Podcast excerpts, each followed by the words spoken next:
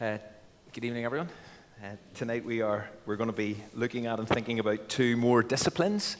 Uh, they're two slightly uh, different ones, less well known, less recognized disciplines. Some might even think at the end of tonight those were quite strange disciplines for us to look at. Uh, for anyone who is visiting, I know there are a few or are new to this, and forgive me if you're here this morning, I'm going to kind of repeat just this first little bit. But we as a church are, are currently doing a series, both on Sunday mornings and evenings, on the spiritual disciplines of the Christian faith, which are those, kind of practices that have been given to us, that have been handed down to us, that have been suggested uh, to us that we can do for our kind of growth in our discipleship. And uh, we have identified four main and key reasons for the spiritual disciplines, and that is for godliness, to discipline yourself for the purpose of godliness, for intimacy, we're also doing them because Jesus did them, and also they are great heart protectors. And so far, we have looked at three now main spiritual disciplines. So, two Sunday nights ago, we looked at worship. Last Sunday morning, we looked at Sabbath.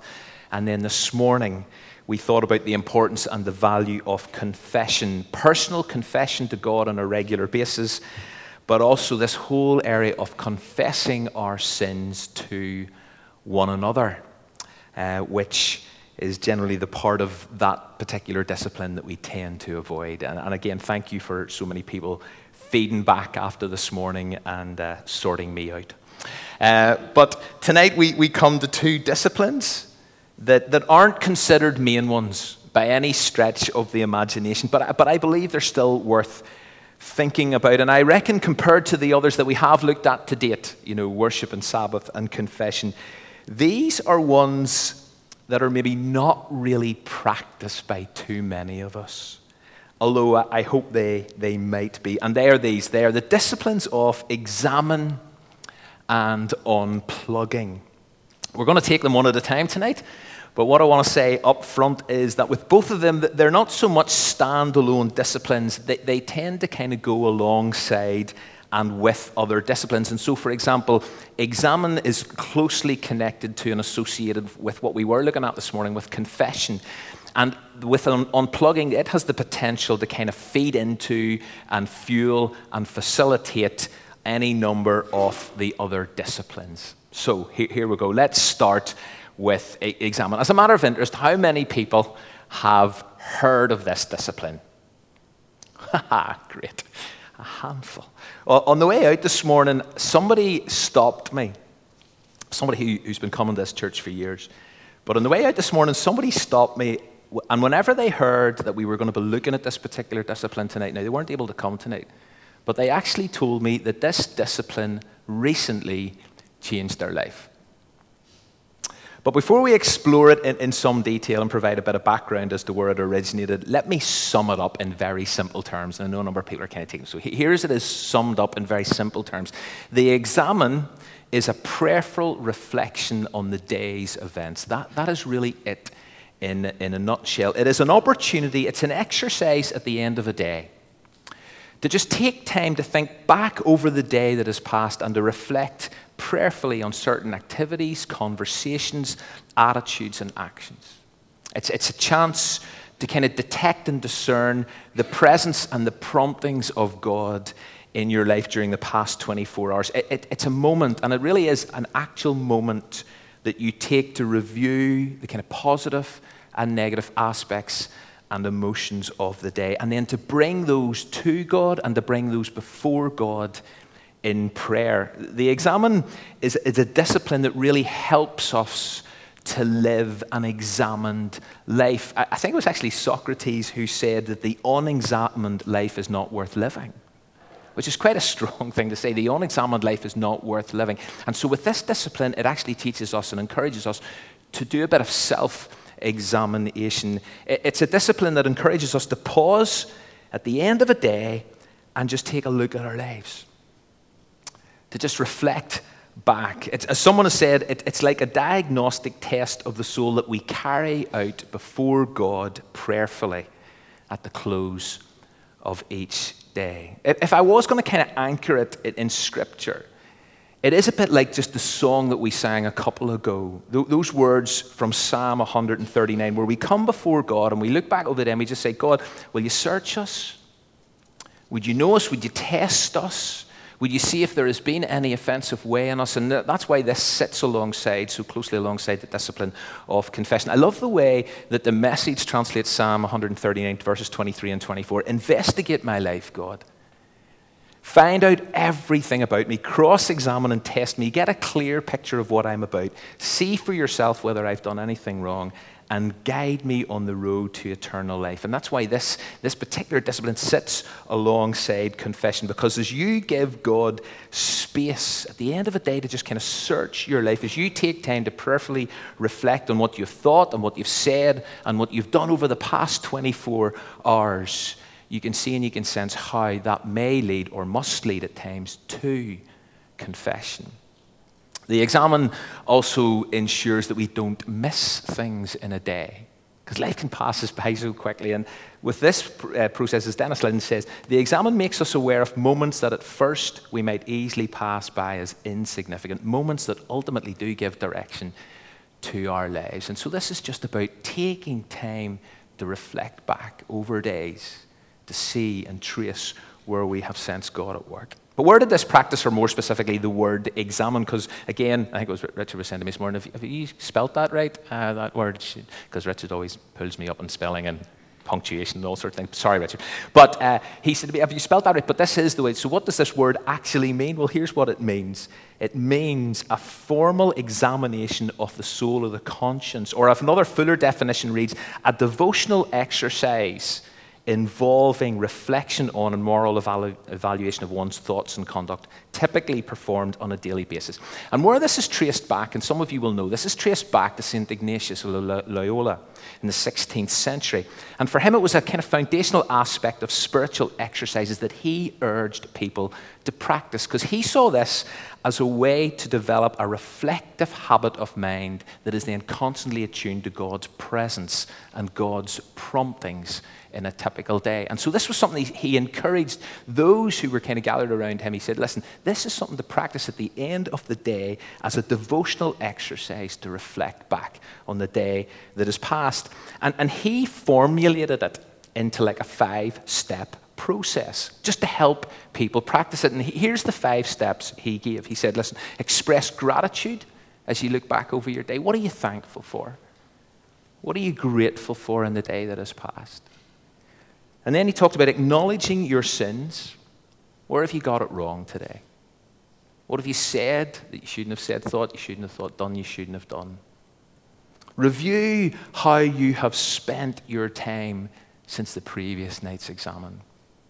Ask for forgiveness for sins if necessary and then ask for grace to amend them and live a better day tomorrow. And over, over the years, people have taken that process and they've kind of amended it a bit and done it in different ways. And here's a slightly revised order that I, that I actually think, I'm not saying it's more helpful than this, but I think it's really helpful. Five words and just a short explanation. First of all, gratitude. What are we recalling from the day that we're especially grateful for? Reviewing. What about our thoughts, words, and deeds, sights, smells, feelings. Sorrow, what are we sorry for? Sins of commission, sins of omission. What have we not done today that we should have done today? Then the forgiveness. And part of that is deciding is there anyone I need to be reconciled to as a result of something I have said or done today? And then that fifth step, grace. Ask God for the grace you need for the next day and the, the ability to sense and see God's presence more clearly. The guy who wrote the book that we're using, I know many of us are, are, are reading through, and, and, there are more copies coming, but uh, Spiritual Disciplines for the Christian Life, Donald Whitney. Donald, Donald Whitney has another book called How to Simplify Your Life. And in that book, and I don't know if any of you have read that particular one of his, but in that book, he suggests a number of questions to use as a kind of examen. Here's his questions, and there are seven of these. He says, he says, come to the end of it and think, what was the most important thing that happened today? What did I learn today? When did I see God at work today? What was the most significant thing someone said to me today? What was the most helpful thing I read today from God's Word? What was it I was most aware of, of God's presence today? What should I have done differently today? And so Donald Whitney, he has, he's reflected that, and there's somebody sent me this during the week, and I found it incredibly helpful, and, they use his suggested list. So there are variations, but let me, let me stick with this one and encourage you to consider And, and Gordon has really kind, uh, kindly done out little bookmarks with these five things on them that I think are at the end of all the pews or the seats tonight for you to take away. But I think it's a, a, great thing to have just beside your bed for at the end of the day, for at various times, just to take it and think, right, let me just reflect prayerfully on the day that has passed and use this as a kind of structure. Now, I know we can review our day and we can pray back to it without a formal structure. I, I totally know that, realize that. But this is just one tool for doing that that may help us stay focused and save our minds from wandering. Is it worth doing it? Well, as someone has said, as you engage in the examen consistently, you'll soon begin to live with more gratitude, identify what habits bring life or death to your soul, and awake each morning committed to doing better than you did the day before. That's a big claim, I know that. But throughout the centuries, many prayerful people have found this practice helpful in spiritual formation and, and discipleship. And, and so I just share it with you. And, and I realize this is one of those disciplines that's maybe a little different from most of the ones we're going to be looking at. Sunday night gives us the opportunity to consider other ones. But I commend it to you and offer it to you as a possible discipline to consider. And as I say, at the, at the end of tonight, uh, just after we sing a song after I speak, Gordon is actually going to give us an opportunity to just use that little card and to take some space, just even for one day, to just sit quietly and think back over the past 24 hours. But before we do that, I want to turn to this one here unplugging, which is a thoroughly modern discipline. Now, what is it about? Well, I reckon all of us could have a guess. Well, here's what unplugging is all about it calls us to turn off technology. Mobile phones, tablets, laptops, etc., for specific and specified periods of time. But why? in order to be present to God and others, or to put it slightly differently, to turn off technology in order to be fully present to and uninterrupted in our interactions with God and others. This is a discipline, and, some would say this is a, a much needed discipline. But this is a discipline that reminds us we are personal beings, created for personal interaction by a personal God. And before I say anything more just about this one, this is not about to be a rant, okay? This may come across as a rant. I'm just putting that out there, right? But this is not meant to be a rant regarding the curse of mobile phones, okay? Or tech in general. I am not on a crusade to criticize social media or gaming and all those things, because I realize, for example, that advances in technology have improved so many aspects of life.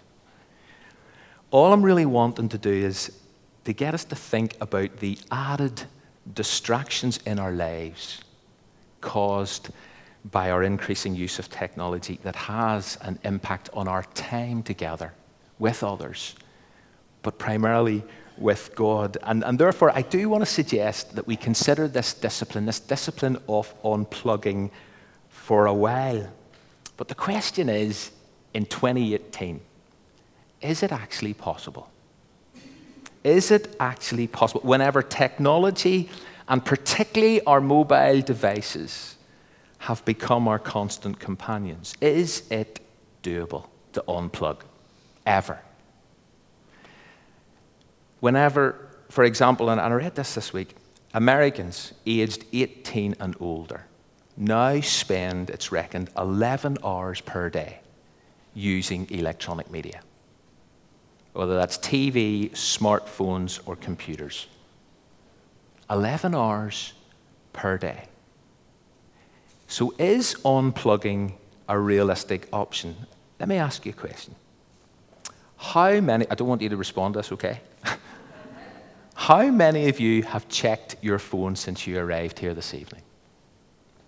How many of you have checked your phone since you arrived here this evening, and, I, am probably going to just take a wee bit of time to focus particularly on mobile phones. Greg Tatton Brown said this Our smart devices have become an essential part of modern life, and checking them regularly is now second nature to more and more users. So here's the question that I ask Greg How many times a day do you check your phone? Right? How many times a day do you check your phone? Now, someone was telling me this week, and, and I haven't got this, but the new Apple iOS 12 update actually now tells you, a number of people are nodding at me, right? Okay. Actually now tells you how much time you spend on your phone and on various apps. But how many times are you on your phone in a day? Well, a recent survey discovered that the average user in the UK, so here's how you can work out whether you're an average user. The average user in the UK picks up their phone 221 times a day. That works out at once every six minutes. Another survey stateside discovered that Americans check their phone once every 12 minutes. The same survey found that separation anxiety is real. Okay? 31% of those surveyed felt that they felt, said they felt regular anxiety at a point when separated from their phone. And 60% reported experiencing occasional stress when their phone is off or out of reach. I don't know if that resonates with anyone or anyone can relate to that. Another couple of interesting thoughts came through in this. 62% of response said they would prefer to go a week without chocolate than a day without their phone. And perhaps an example of just how crucial our phones are becoming comes in this revelation that four in ten people have said they would rather lose their voice for a day than lose their phone. One researcher made this comment smartphones have become the remote control of our lives. Not only storing our contacts, our calendars, our photos, but also serving as the main operating hub for connecting to our smart home devices, our Bluetooth systems, and more. So when your device is lost or stolen or simply isn't connecting, it can have a massive impact, an immense impact on your daily life. It almost seems that mobile phones now function like an extra limb on our bodies. And I wonder how many of us have ever said to someone or heard it said to us, Is that phone physically connected to you? I know I've said it to my girls. Well, research now demonstrates how attached we are to our phones. So here's another one. We pick up our phones 221 times a day, they reckon.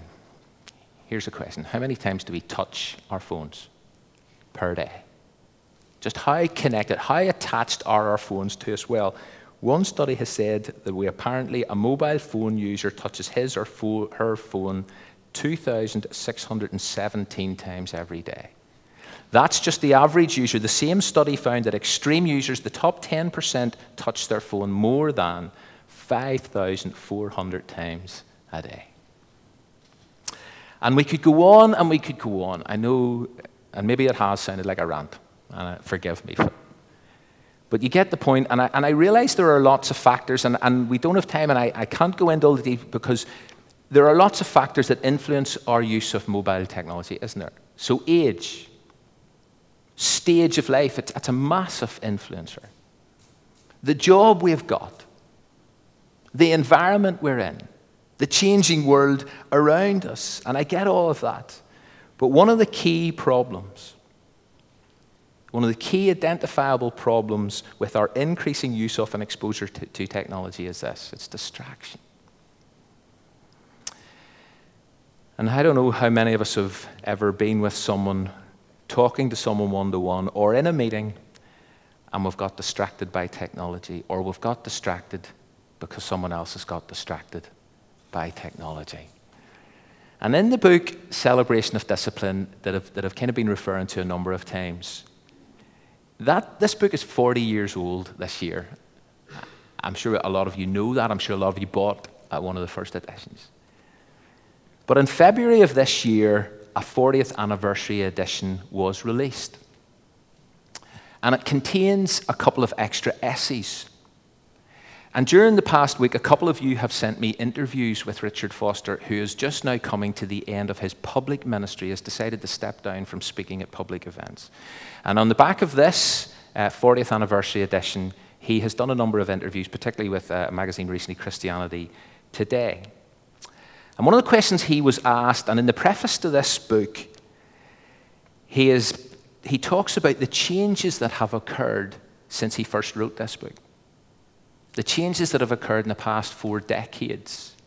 and what impact he feels it has made on not just the world in general, but particularly on the issue of spiritual disciplines, the practice of spiritual disciplines that this book is all about. And one of the changing challenges that he identifies in, in one of the essays at the start of this new book, and in the preface and in the interviews done with Christianity, one of the changing challenges he has identified is distraction, personal distraction. And he actually says, and this I, found this an astonishing comment. He actually says that the primary spiritual problem in contemporary culture is distraction. That's a fascinating insight. And he then goes on in one of those essays to mention the specific distraction of technology. 40 years ago, none of us would have had a mobile phone. None of us would have had a tablet. None of us would have been connected 24 7 to so much information, to so much videos, to so much gaming, and all of that. The first mobile phone went on. Does anyone know when the first mobile phone went on sale in America? Anyone want to hazard a guess?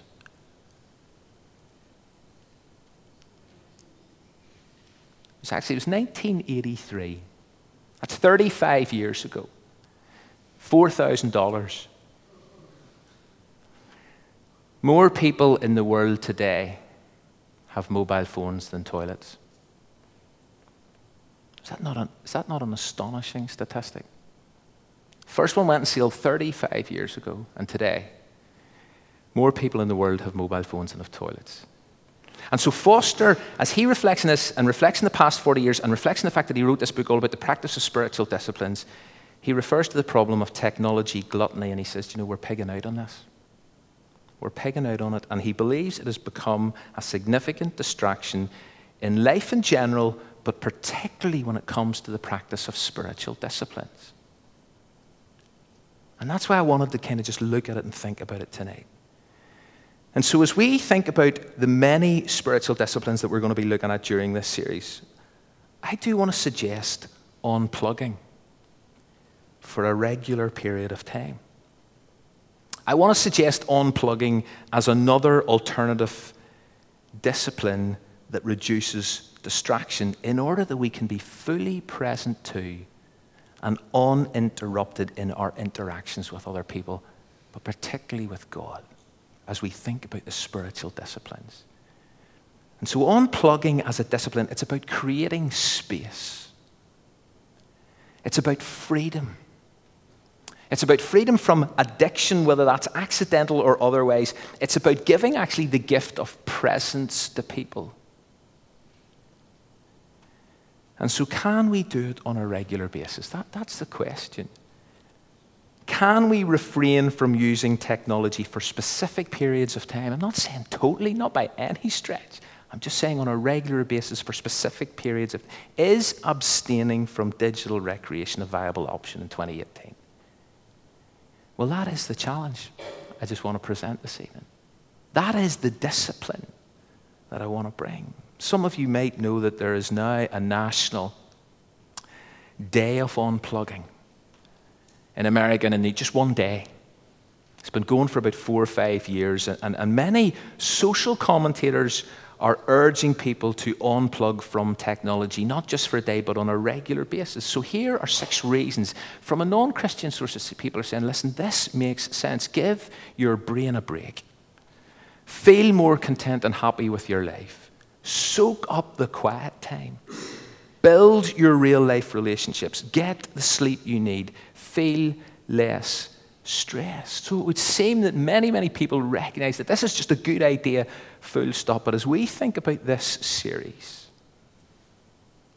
as we think about practicing spiritual disciplines, let me suggest a few possible but big challenges, and I've got one in particular to put out there tonight. And the first is this in tying it in with the other disciplines, what about tying this in with the discipline of Sabbath that we thought about last Sunday morning. And therefore, on your Sabbath day, whichever day of the week that is, although, as I said last time, I recognize that for the vast majority of people, that will be a Sunday. But what about unplugging for that period of time every week? that for one day per week, we turn off the mobile phone. We leave the iPad in the drawer. We stay away from our computers.